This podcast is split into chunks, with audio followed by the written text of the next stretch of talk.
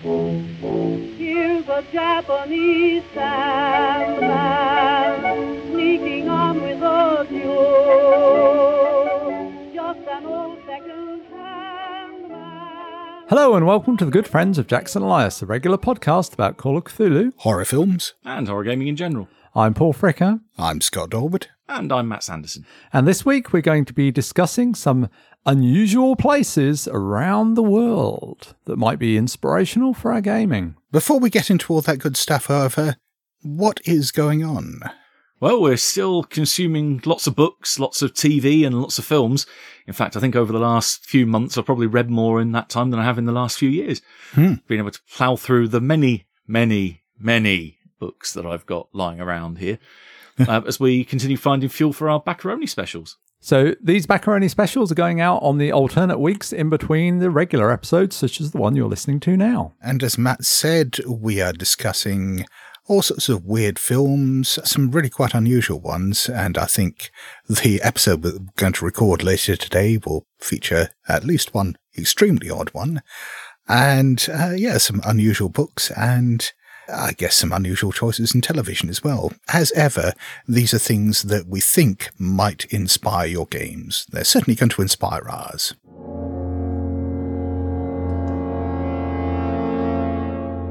And now on to our main topic unusual places.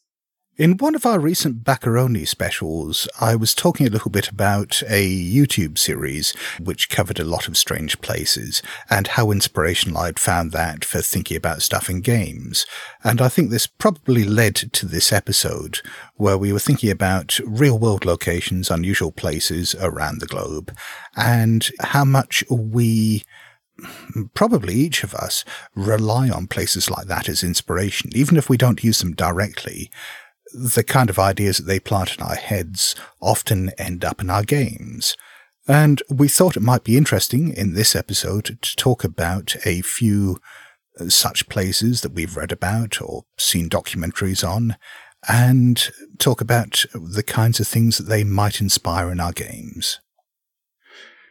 Right. So having consumed a lot of various different documentaries and weird TV shows over the uh, over the last few months because well, Tiff loves Ghost Adventures for one thing. Uh, so I end up getting to see a lot of those those kind of shows.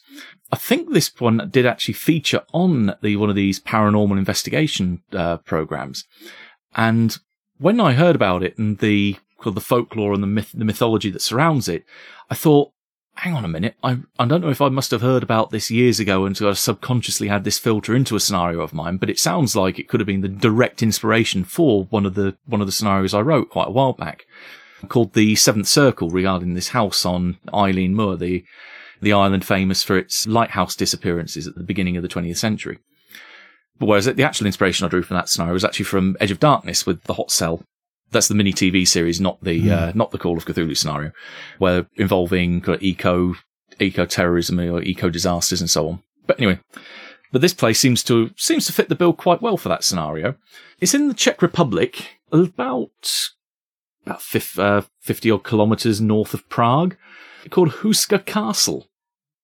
Uh, it's a quite an old structure, and it goes back to well, the second half of the 13th century. It's a roughly square construction with this open courtyard in the middle of it, uh, nice green roof and solid stone walls. That's built on a kind of cliff face, uh, or, or cliff top rather, that overlooks um, overlooks a nearby town. There's no real strategic benefit of the building being there. And also, there's no signs that there was ever any facilities built there to kind of facilitate people living there. I mean, there's, there's a chapel. There isn't any kitchens or anything, uh, or even a water supply up there. It was just built on this big flat piece of rock. Although that, that rock is said to have one little prominent feature in folklore. Supposed to have a bottomless hole that's a gateway to hell. Oh, nice. Yeah, I thought, hey, this this, def- this definitely works for something I can I can use. This chapel that was included in the building, the floor of which is supposed to have covered that hole and stopped these kind of uh, weird bat things or these half human, half animal hybrids that used to climb out in the dead of night and terrorize the local area.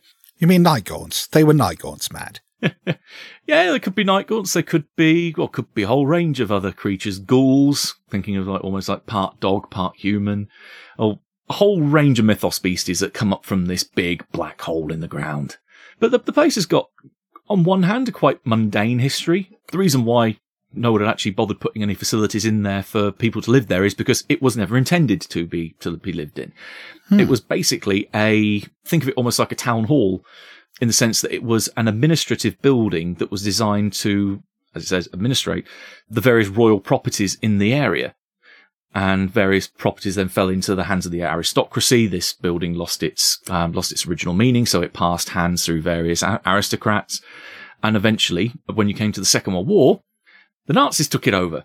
And of course, plenty of rumours of them conducting occult experiments and trying to harness these forces of darkness underneath the floor of the chapel.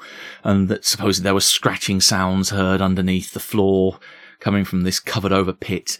It's all, all very hyperbole. Uh, there's, again, some very widely shared bits of supposed encounters there apart from these creatures having flown out of this pit in the middle of the night. One thing that was practiced, I suppose is the best word, was that prisoners from the local prison or jail were taken up to this hole when it, when it was still open and given kind of a choice either, hey, you can be executed or we can conduct a little experiment with you. We can put a rope round you and basically throw you down the hole and you report back what you see because we want to know what's down there because no one apparently has ever been down to the bottom of this hole. So they have no idea how far down it goes. Of course, the, the main story is that when they lowered someone down on a rope, they descended into the darkness, cue that prearranged Cthulhu signal of a scream, and they start hoisting the guy up, and to find that this fellow that they dropped down there in his um, early 30s came back up as looking like he'd aged about 30 years in the space of a few minutes. uh, white, white hair, a very Ghostbusters-esque. Yeah. And was con- declared a gibbering wreck, put in the local asylum, and died a couple of days later. This was before like phones, right? They couldn't send him down with a phone on a long cable. This is a long, long time ago, hundreds of years. That's a real shame. Because that would have worked out so much better. It would. At least he would have got that fantastic final line. Yeah. But yeah, having a look at the place now, it's uh, still held by, I think it's lo- again lo- the local aristocracy or the local uh, kind of equivalent of landed gentry that own the place. But it's more become a bit of a tourist destination in the last couple of years when it's been opened up to the public, so people can go there and visit. And it does, it has featured on a few tourist guidebooks. And like I say, there was a, I think it was Ghost Investigations or Ghost Adventures, one one of those type of programs that went to go and have a look at the place, and they concluded, yes, this place is haunted. Have they ever been to a place where they haven't concluded that? So yeah, some someone that's thoroughly messed up, weird, and ripe for exploitation in a scenario. What is down that hole, and will it one day get out? You like holes in the ground, Matt. You in one of our previous shows you talked about is the Minnesota Money Pit? The Oak Island Money Pit. Yeah, yeah. I'm just wondering whether you could open up that hole in the ground to bungee jumpers. Hmm. Go down there, stretch the bungee out, and come back up aged 30 years. It's kind of the reverse of anti-aging or Botox equivalent. there is, hey, you want to look young? No, no, no. You want to look old, don't you? You want to have that hair changed a permanent shade of white. With what you were talking about with the Nazis having occupied it and the weird history and so on, I was wondering whether perhaps this might have been an influence on The Keep, uh, the F. Paul Wilson book. Oh yeah, yeah, yeah. Uh, very much when I was hearing that, when they were saying about particularly occult experiments and the fact it overlooks the town, that it's away from everything else. Oh, it's screaming that F. Paul Wilson used this as a as an inspiration. Hmm. So if you go around knocking out the walls, you might find a copy of the Necronomicon or other various mythos tomes that work their way into that book. they didn't uh, didn't make it into the film so much, but yeah, the the book for the Keep is full of mythos references. Oh, is it? Oh yeah, there's loads of them. Yeah, I mean, the, they knock out the, I say, knock out the walls, and they find this whole array of mythos tomes that are hidden there by the uh, the former occupant. Brilliant. I mean, the film is interesting. I think it's a glorious failure, but it's it's still a mess. Big man in rubber suit. I'm the bad guy.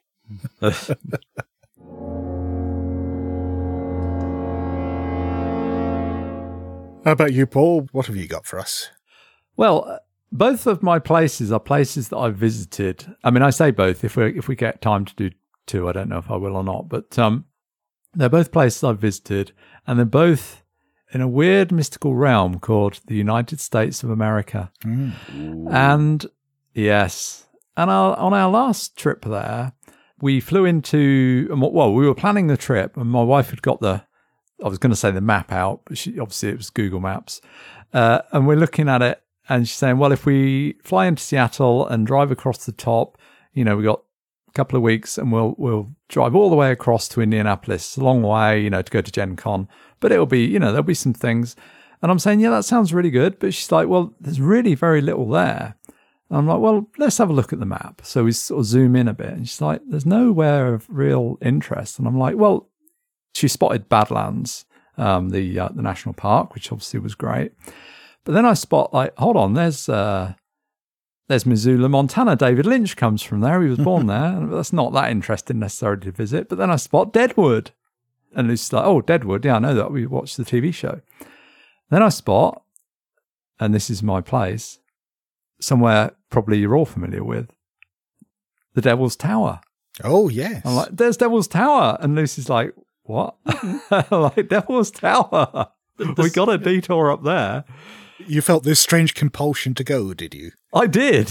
I did feel a strange compulsion. You, sh- you should have taken along the Deadlands scenario and ran that there. Oh, I don't know that. I'm fairly sure there is one set around Devil's Tower, yeah.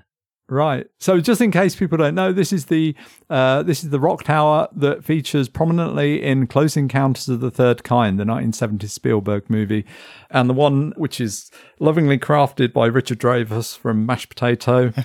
yeah. So it was just quite an experience, you know, driving up there because it's situated on you know the sort of Black Hills in uh, northeast Wyoming.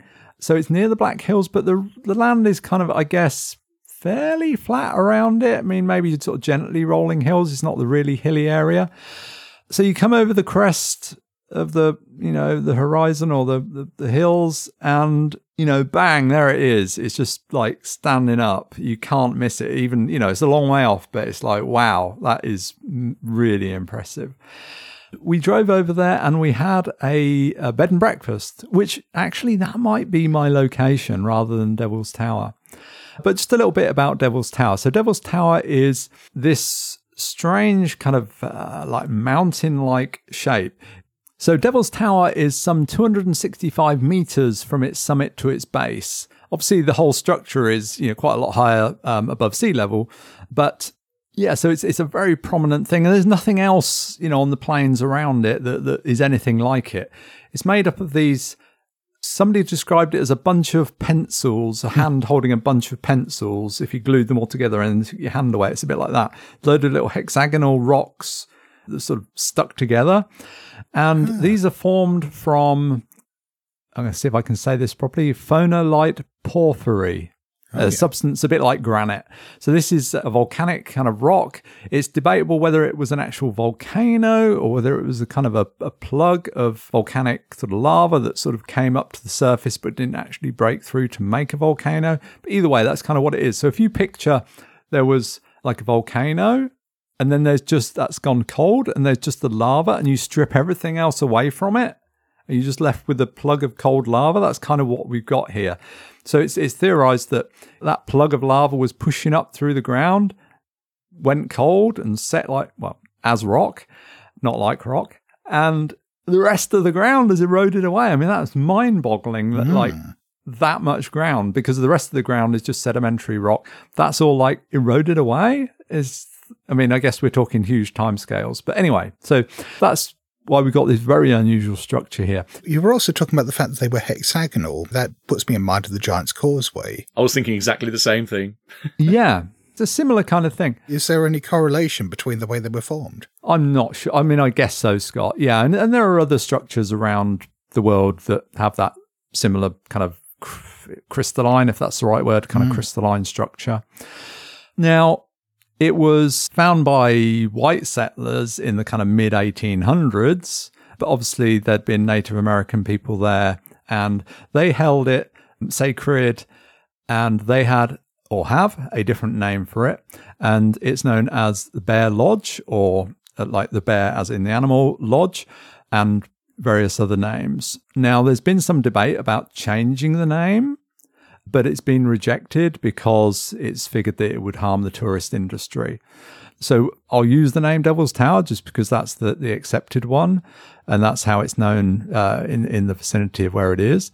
With the white settlers having given it the name the Devil's Tower, is there any folklore and mythology that explains that name? Yeah, it's believed from what I read, it was a mistranslation. So I think there was a translation, something about bad gods, bad god's tower, and this became like, oh, bad god must be devil, so devil's tower. Hmm. And probably the most evil thing you're going to find when when you write up the show notes, Scott, is devil's tower without an apostrophe. Oh, okay. Yeah, I know that's going to sting, but it's the way it is.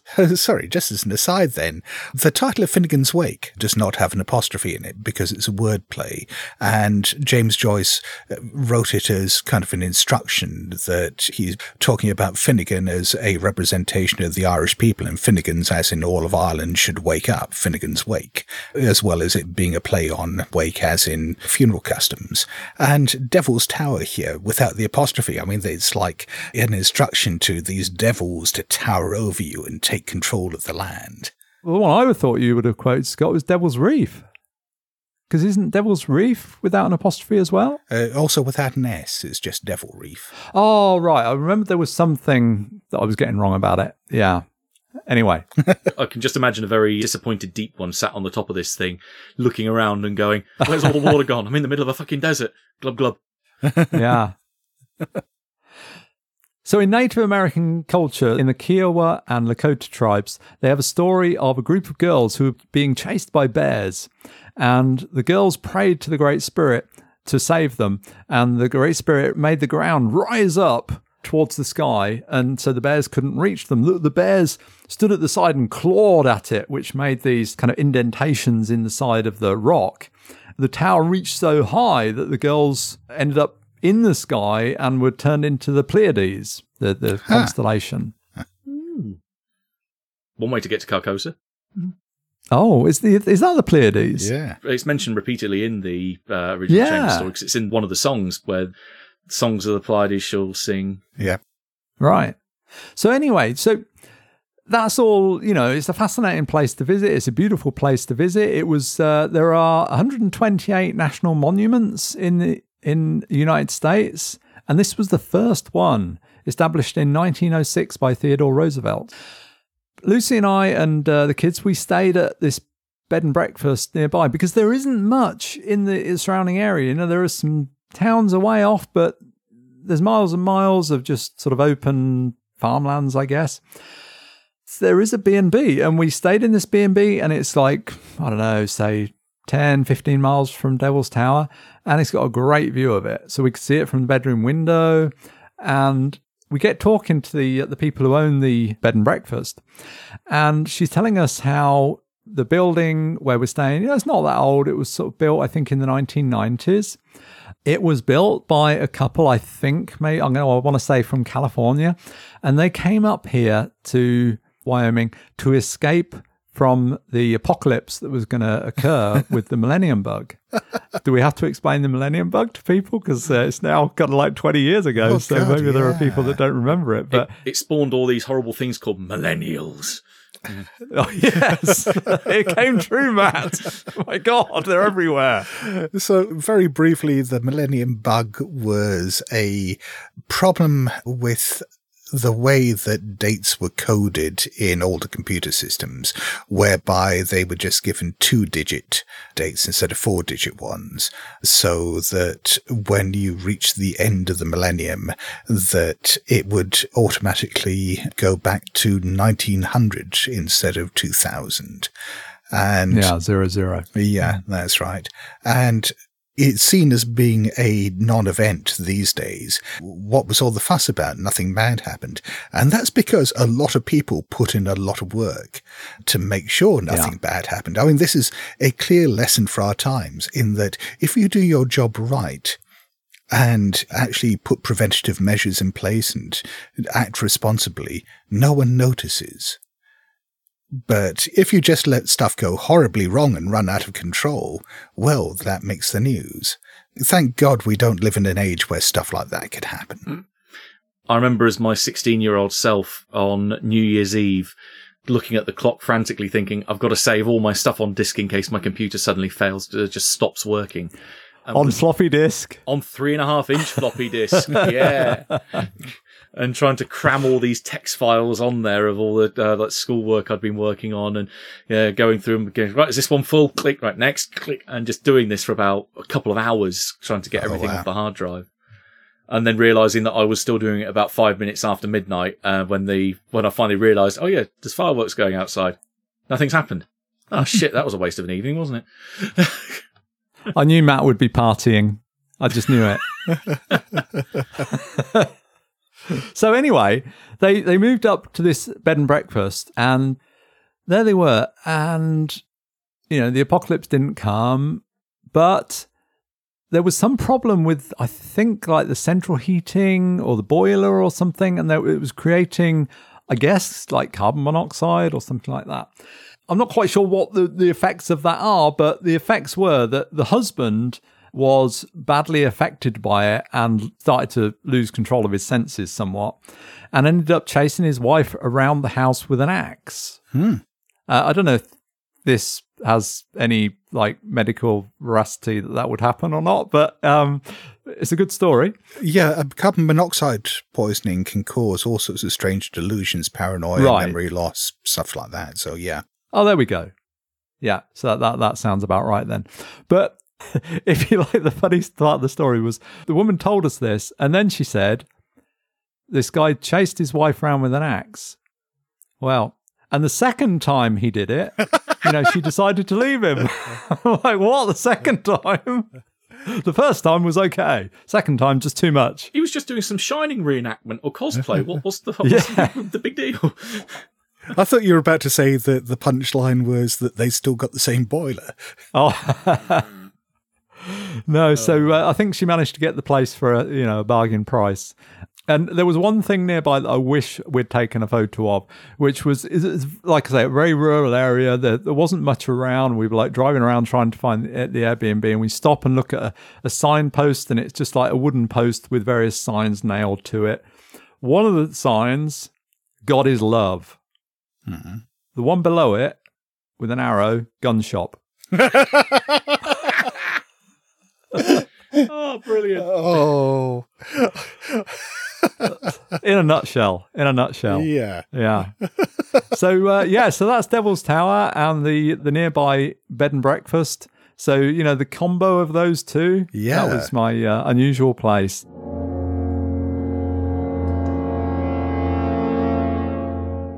What do you got for us, Scott? Well, I've sort of got three for the price of one.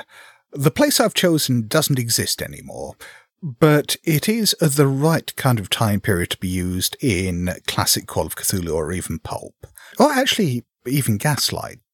So I saw pictures online a while back of this rather striking edifice to a cafe or cabaret in Paris. Oh, you may have seen the same thing yourself. That was known as the Cabaret de l'Enfer, the Cabaret of Hell. The place closed down in 1950. It originally opened in 1892. Yeah, apparently it is now the site of a supermarket, a Monoprix supermarket. But this was located in the Pigalle red light district of Montmartre and in, in Paris. The pictures that you'll see show this absolutely striking edifice. The doorway is the face of a leering demon. The mouth is the door itself with his tongue just dangling down over the doorway. And there are all sorts of strange carvings above showing naked women in flames and demons torturing them and stuff like that. These aren't paintings, I mean, these are like statues or carvings. That sounds like Mike on a supermarket. Sadly, they didn't retain all that for the supermarket, which I think is a great lost opportunity. Aw. Could even have the tagline "hellishly low prices." So I decided I wanted to look into this, and then I realized that it was part of a larger sort of scene in the area that there was an associated nightclub that had its entrance next door, but was actually above, which appropriately enough was the Cabaret du Ciel, uh, sorry, Cabaret du Ciel, which was the Cabaret of Heaven. And uh, I'll go into some of that in a moment. And, and then it turns out there's a third associated one, which I'll get into in a moment. But this first one, which is the one that I, I guess is more famous, yeah, is really quite something. Out of the three, it sounds like it was actually the least impressive inside. It was all kind of fairly cramped and dingy from what I've seen from photographs, but at the same time, it was covered again with these great, fantastic carvings of these demonic forms all over the wall and the ceiling, just leering down over the customers. When you went in, the doorman was dressed as the devil and apparently told people, enter and be damned. Considering it was a cabaret, apparently there were only occasionally entertainments there. Those there were apparently there was a contortionist who used to change form from the devil to a snake and back again and things like that. The waiters were all dressed as devils, and the glasses were all painted so they glowed with phosphorescent light. There was eerie organ music and strange lighting effect and funny things with mirrors and so on to create this generally hellish atmosphere inside. In fact, th- there is a contemporary account which I found online, which I'll, I'll read from. We passed through a large, hideous, fanged open mouth, in an enormous face from which shone eyes of blazing crimson, red hot bars and gratings through which flaming coals gleamed appeared in the walls within the red mouth.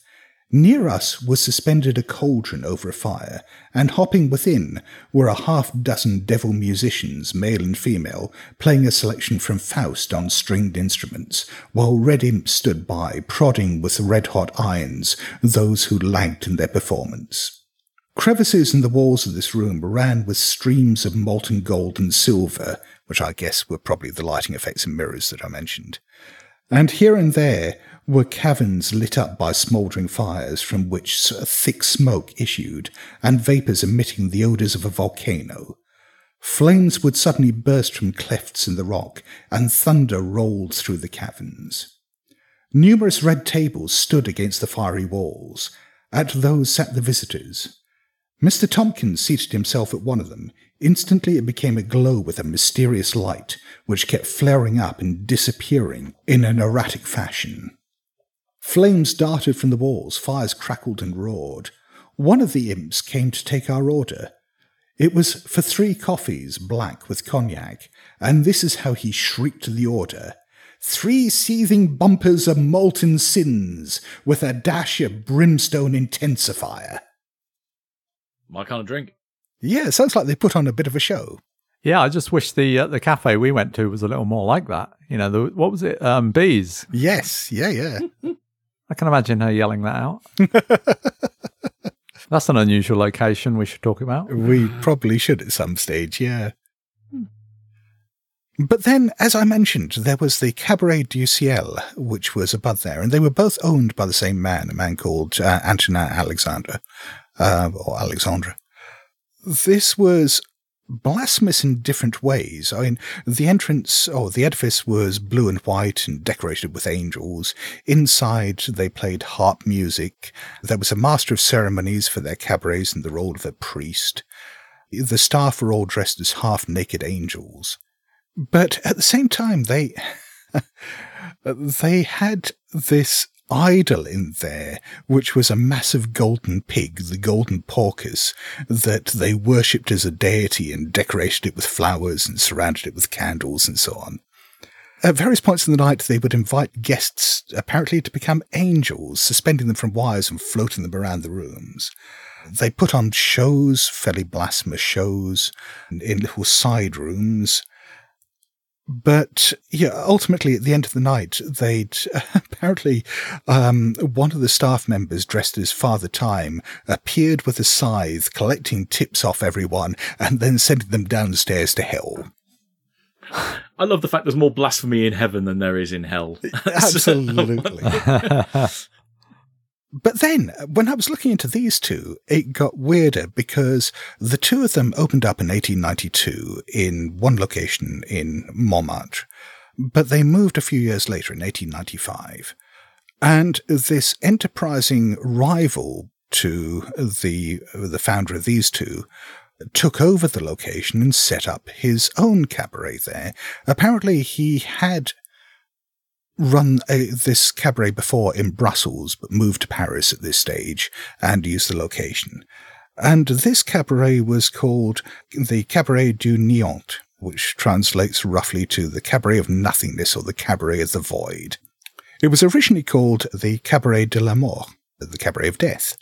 Apparently, they changed this because one of the beloved locals died shortly after it was opened, and some of the locals took issue with the name and thought it was a bit too macabre. And considering what I'm about to tell you about what's inside, of all the things to complain about, the name seems pretty low down the list. This place was decorated with chandeliers made of human bones. The tables were all shaped like coffins. The staff were all dressed up as undertakers. They had paintings on the walls that used light trickery to turn from the paintings of ordinary people to the paintings of skeletons as you passed by them.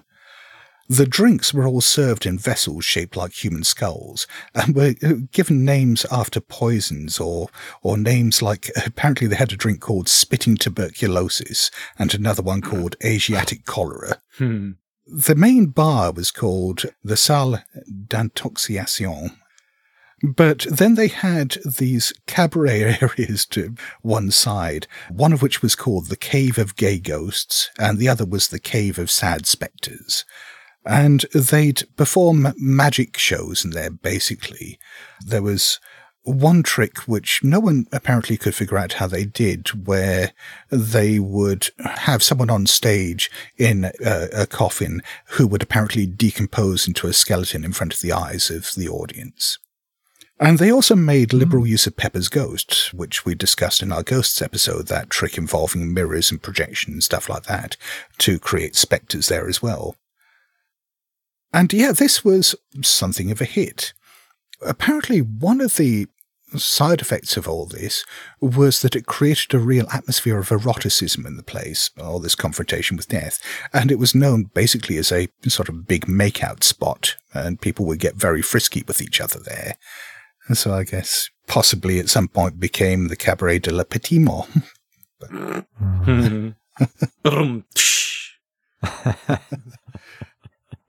just tell me it wasn't all just to work that joke in, Scott. But it did occur to me, well, for a start, I mean, if you just use these locations on their own without any embellishment, these would be fantastic locations to work into a Gaslight or 1920s or 1930s Call of Cthulhu game. But I also got to thinking what a sort of mythos variant of them might be like.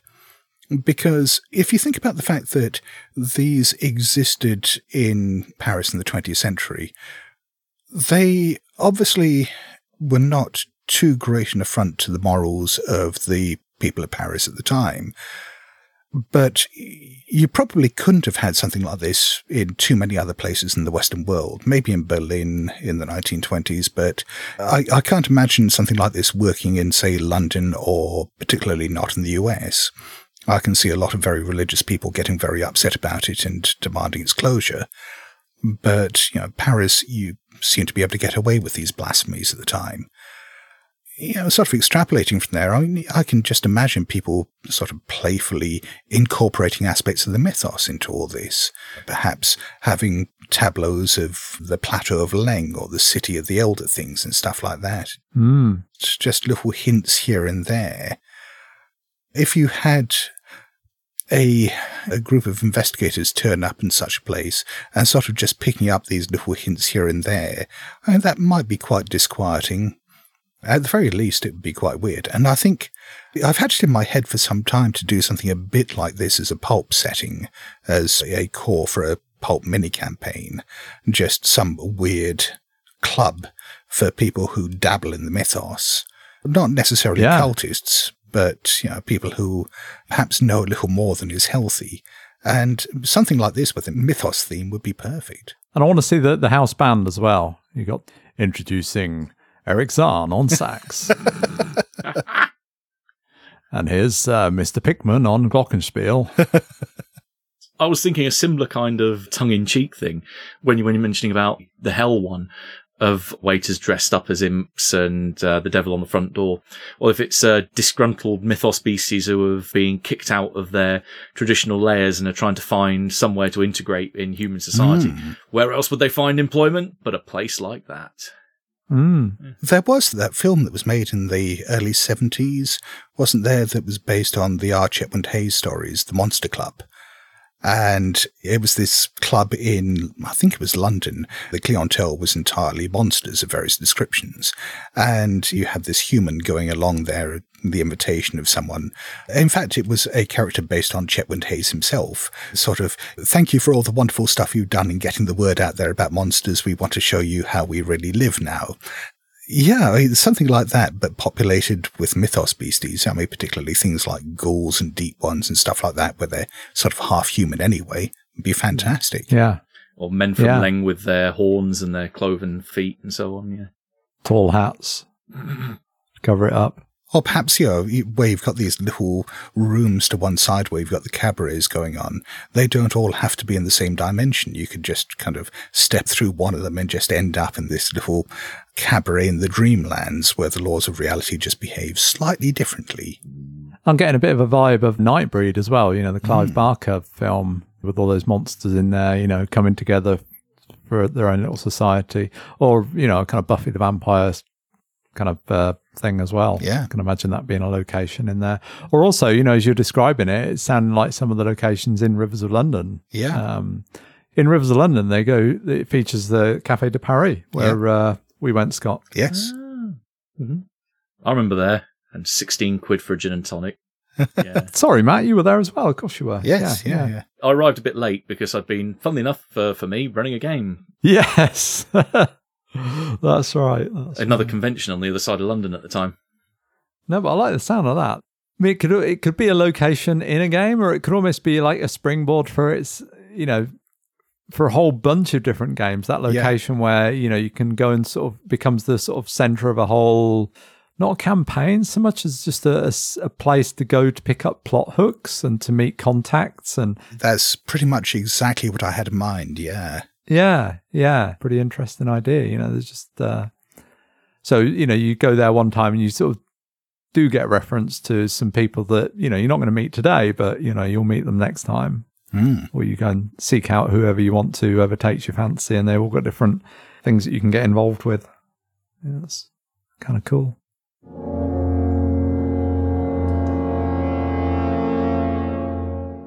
Paul and I have spoken for some time about ours, but yours was fairly short. You've got a second one prepared, though, haven't you, Matt? So once again, going to uh, far-flung locales rather than uh, keeping to uh, to Europe or anything close to home. I'm going to go a little bit further south than where Paul was in the US, and over the border into what is now Mexico. In fact, down to, and I'm probably going to butcher the pronunciation here, uh, Cholula, which, when the wonderful guys led by Cortez came through here, they thought, here's another place where we can uh, pillage, see if we can get any more things and try and uh, put our stamp of Catholicism on the area. There's a bloody great hill over there with this little town surrounded around the bottom of this huge mound. We can put a church on top of that. And so there's this wonderfully named church, Our Lady of Remedies, which is on the top of this quite prominent mound. Cholula at this point was a fairly, fairly small settlement, but uh, in the distant past, many centuries before, had been pretty much up to a population of 100,000 people had lived there. But then for one reason or another, as they had uh, moved away and the area, particularly that, that mound, became less and less prominent and less of a significant place in their lives. The locals still buried their dead around the bottom of the uh, the bottom of the mound, so they they had little echoes of what was previously there, or rather what was still there, buried under the mound. It wasn't until much later that they realise it's actually the site of the largest pyramid on Earth Huh. Oh wow! that while you've got the pyramids of Giza are much larger and or much taller, this one, the Great Pyramid of Cholula, is three times the base size. Wow. It's huge. And at the time when Cortes came through, almost completely buried. The land had just taken it back. The trees had uh, started growing all over it again, and they thought it was just a natural structure, which saved it from the the rampage of the conquistadors that were going through and uh, smashing up, kind of icon basher style, the remnants of the Aztec faith and the various other indigenous populations, their pyramids, their temples, and so on. But they just thought it was a great big hill, so they thought, hey, we'll put a church on top of it. So it's a church sat on top of the world's largest pyramid. This thing is vast, so three times the footprint of the Great Pyramid of Giza. Mainly because it was a combination of six structures that had been built upon generation after generation. The different uh, groups that came to live here, the different ethnic groups, all saw it as a place of worship particularly, I believe it was to the uh, great god Quetzalcoatl. So one of the major figures of the of the Aztec pantheon, and that these six pyramid temples ultimately came together as one large superstructure. And it wasn't until the beginning of the 20th century when excavations have been done on some of the area, but not all of it, because there's still this grand old 15th century, 15th or 16th century church, uh, 16th century, that uh, church on the top of it, which in itself is a historical landmark now, they can't uncover the whole pyramid because you'd destroy the, the church on top of it. Hmm. So they've excavated three of the smaller parts towards the base and found that there's eight kilometers of tunnels that run through this thing. Wow. It's a, wow. It's to say a massive step structure rather than just like the chambers and the galleries that you've got in the Egyptian pyramids. These have far more internal structures than, than those and yeah, the the vast majority still remains buried. So the the thing that strikes me is that you've got all these natural structures around the world, or big hills. It's kind of hinted at a bit in the um, like the Dunwich source book for Call of Cthulhu, that there's old Hyperborean constructions underneath the mounds that the Whateleys heard their their beating and drumming from in the, in the middle of the night. All these locations that you think are natural, but they harbour something something very much man made underneath them. And even like to say this this pyramid, the vast majority of it still remains underground. So the tunnels, well, some of them have been excavated up to say eight kilometers worth of them. But what else lies underneath the ground, hidden away underneath this rather grand church? Yeah, fantastic. When I was a kid, I used to go on holiday with my parents. When I was about sort of 10, 11. We'd go to North Wales, and there's various castles there, like Carnarvon Castle and so on. And you know, some of them got dungeons, but I was always so disappointed with the dungeons. it was like, you know, you, this massive castle. Oh, let's go to the dungeon. You know, if you want to get into the dungeon, you get down there. There's like a room size of my bedroom. It's like, and there's like, is there more levels? Are there more rooms? No, it's just like a couple of little rooms. Are there any dragons? No, no dragons. You'd expect in Wales there'd be dragons. I was going to say in Wales, not even a rust monster. On the flag. It's that's completely false advertising right there. Totally. Yeah. Yeah. Maybe they're keeping them secret from me. I don't know. But yeah, but this, you know, this eight kilometers of tunnels. Now you're mm. talking. Mm. I could get into that. That sounds great. But would you get back out again? Well, there, therein lies the question. I'll take my iron rations. 10 foot pole. Yeah.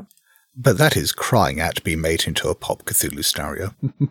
I keep wondering because I've got the uh, the Mysteries of Mesoamerica source book that Pagan put out quite a while ago now. One of the many RPG books I've yet to read.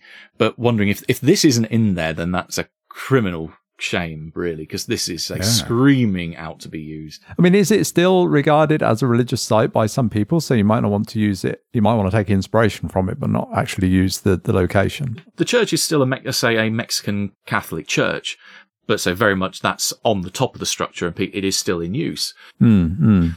Uh, but now the uh, say the temple underneath, it's there's been little bits of archaeology done about it. But again, it's the fear of they don't want to bring the whole thing down. Yeah. They can't excavate the whole temple because of the, the historic site that's now on top of it. So it's probably going to remain buried forever. Or at least that's what they're telling you, Matt. mm. Uh, if they can move great sites like oh, the temple at Aswan, um, I think that was near the Aswan Dam in Egypt, why can't they just pick up a Catholic church and move it a few, uh, about half a mile and put it somewhere else? Mm. Uncover that pyramid. I want to see it yeah, but then you'll let out what is being kept trapped inside. And no one wants that, Matt. No one wants that. There's an Atlantic Ocean between me and it. That's fine.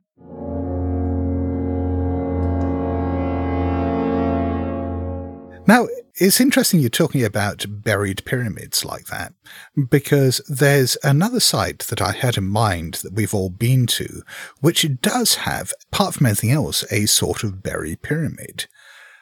The site I had in mind was Avebury, which is going to be probably a very familiar name to our British listeners, but as I've discovered from conversations with people around the world, isn't really known very much outside the UK. Hmm. Everyone knows Stonehenge, but no one outside the UK, or very few people outside the UK, know Avebury, which is a shame because I think it's a much more interesting location. But yeah, just outside Avebury is this site called Silbury Hill, which is a bit like the hills described in the Dunwich Horror, in that it is uh, just impossibly round.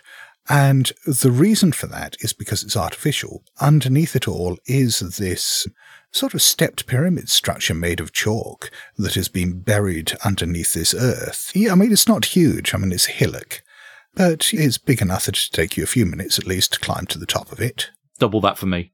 It's pretty big, Scott. When you say hill, you tend to think of something much bigger, but I mean, it's it's not. Yeah, it's not as big as a natural hill would be, but it's still a hugely impressive size. Yeah, yeah. I remember reading about an excavation that was done a while back. They, they've never really been able to dig up the whole thing, I think largely hmm. out of a fear of damaging it, but obviously there's been a lot of exploration of it. And there is apparently some uh, sort of central shaft that runs down the middle of it that looks like offerings were dropped down there. So they found remnants of uh, offerings of, I think, crops that have been dropped down there. So this seems to have been a religious site, which makes sense given everything else that's around there. Do one of you want to describe what Avebury is really famous for? You say you, you've mentioned Stonehenge, where it's a stone circle with basically a patch of grass in the middle of it. Yeah, expand that several hundred times over and have a great big village in the middle of a stone circle. Definitely one up on Stonehenge by an order of magnitude. Yeah, with the road running through it. Um, so, I mean, Stonehenge is a much more uh, compact structure, you know, with with overlapping uh, headstones and so on that actually make a almost a consistent circle. Whereas Avebury, the stones are you know spaced out. I don't know, say five ten yards apart. And you know these massive stones, and not only the stones that form this circle, which must be I don't know half a mile across. Yeah, I guess sure so. how how wide across it would be, maybe something like that. But equally impressive is the ditch that Yeah. surrounds the stones. So there's this ditch. So from the the flat where the stones are, there's a ditch, and then the other side of the ditch, there's a, a ring of, of a mound around the ditch, which accentuates the, the depth of the ditch, if, if my memory serves me right. Yeah. So this ditch, I'm guessing, is two or three meters deep and then two or three meters high, something like that. So it's a pretty significant kind of earth structure as well. And there are a number of the stones that are missing from around the stone circle now. Hmm. A number of them were taken down. Am I right in thinking that it was Puritans who did so? I know it was certainly for religious reasons that they were considered to be, you know, obviously pagan, which they are, or satanic, which they're not. But there were religious extremists who started trying to demolish the stone circle and they pulled some of the stones down and buried them. But the majority of them are still there. It wouldn't surprise me that the Fun Police Puritans would have been behind that. Yeah. And there are additional stones as well that form an avenue that. Am- Am I right in remembering that it lines up with the sun on Midsummer? Wouldn't surprise me. It's something like that, isn't it? Yeah, something like. mm. The main thing I remember about our trip to Avebury was playing Spirit of the Century in that ditch. yes. Leaning up against one of the stones. I think yeah, we moved to a couple of places and rolled rolled some dice.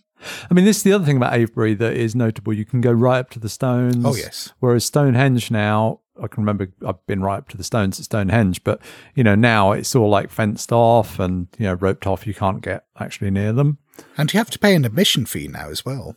hmm Yeah, and you know, I mean, Stonehenge draws a, a number of visitors of a you know much higher magnitude than Avebury. I guess mainly because Spinal Tap wrote a song about it. But, um, Obviously, that's that's it. probably. I, I'm figuring that's why. I don't know. Avebury is also famous for being the location of a 1970s British children's show called The Children of the Stones, which was Mm. one of these classically British folk horror children's things of the 1970s that was just designed to scare the shit out of kids. it was. Today we get SpongeBob, but back in the day when kids' TV was proper, we got Children of the Stones. But yeah, it was all shot on location in Avebury. Yeah, yeah, and there's the painting from it in the uh, in the manor house. I think. Um, I remember seeing that. Mm. I camped there a couple of times with my friend Phil when we were like students. Uh, I think actually when I was in, in school, I was about 17, 18, and we camped there. No, it must have been a couple of years later because we were into Call of Cthulhu by then. So we went to West Kennet Long Barrow, which Oh, is yes. a, a big burial mound a few miles away. It's- a National Trust place, and you could not move for people with bloody, um, what do you call it? Um, dowsing rods Oh, dowsing for energy and so on. But uh, we managed to hang around there because it's not really like policed or anything, or it wasn't back then. So we just kind of sort of hid and s- spent the night there. And uh, I ran a, a one-on-one Call of Cthulhu game for him in the burial chamber, in the like the dead of night. And I just remember waking up in the middle of the night and he was asleep, and like, it was like water dripping. and I'm like, "Go back to sleep, go back to sleep." it was pretty creepy. Well, that's definitely like the the uh, most significant place I think I've played Call of Cthulhu. just to sort of describe it for any uh, listeners who haven't been there, it is basically from the outside, it looks like an earthen mound, a fairly long, so I guess cigar shaped burial mound. But the entrance to it has been excavated. You can go inside, and it is basically just this, uh, what, about 20 or 30 yards long? Maybe not even that. Probably not that. I mean, outside is much longer, but probably inside more like 20, 30 feet with some little Yeah, chambers off you're to the left and right. Not very big. When you say chambers, they're basically alcoves, aren't they? Oh yeah, very small, like a you know lavatory size, kind of just a small cubicle.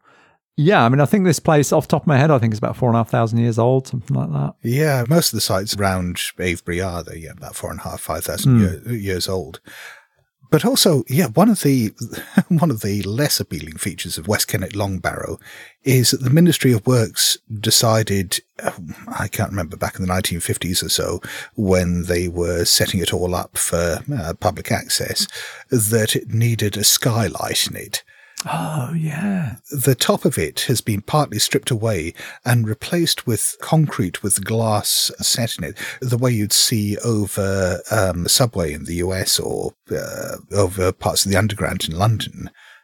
yeah. Yeah, just in this 5,000 year old burial site, there is just this effectively this, this concrete and glass grating over the top so that it lets in daylight. Yeah, I'd forgotten that. You think it lasted 5,000 years without having the need for a skylight? It could last for a bit longer without one.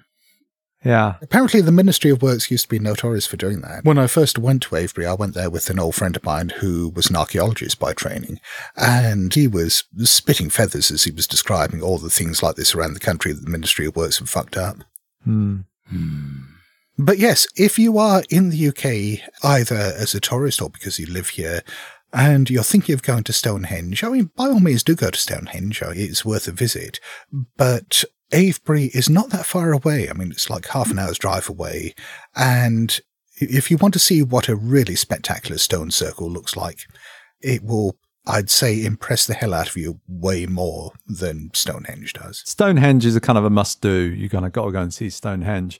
But it's cool, but it's one of those things you see it, you walk around it, you've kind of seen it, Hmm. and then you go. Whereas Avebury, you could spend like a day at Avebury. It's Oh, just, yeah. it's just great walking around it and go to the pub and, you know, walk out to West Kennet Long Barrow and there's just so much stuff around there to see. It's great. Yeah, there's a fantastic pub there. There's a fantastic vegan restaurant just around the back of it. It is just a wonderful place for aging hippies. I was going to say, be prepared to meet a lot of hippies though. and a lot of bikers when we went as well. There was a load Right. of those. Yeah. Yeah, I think the last time I went, there was a pagan hand fasting going on, and they were basically just roping everyone who walked past into the mm. ceremony. And that, that was quite sweet. Nice. Thank you. Thank you. Thank you. Well, it is that time once again when we would like to say thank you to people. Thank you very much uh, to you for a start, whoever you are, for listening to this podcast, because obviously if you're hearing this, it's because you're listening to it. So thank you. And if you've backed us at any stage, thank you very much for that. Your funding keeps the podcast going. And we have a few new people to thank by name. Yes, and a big thanks going out to Claustrophobia. And also keeping with the singular here, many thanks to the singular, Jeff. And thank you very much to Andy Miles. And finally today, thanks to Josh Richter. Okay, well, if anybody's got any interesting and unusual places they want to let us know about, then you can find us on social media in various places and on our Discord channel. Please do share your ideas. And until next time, it's a good night from me. Cheerio from me. And a farewell from me.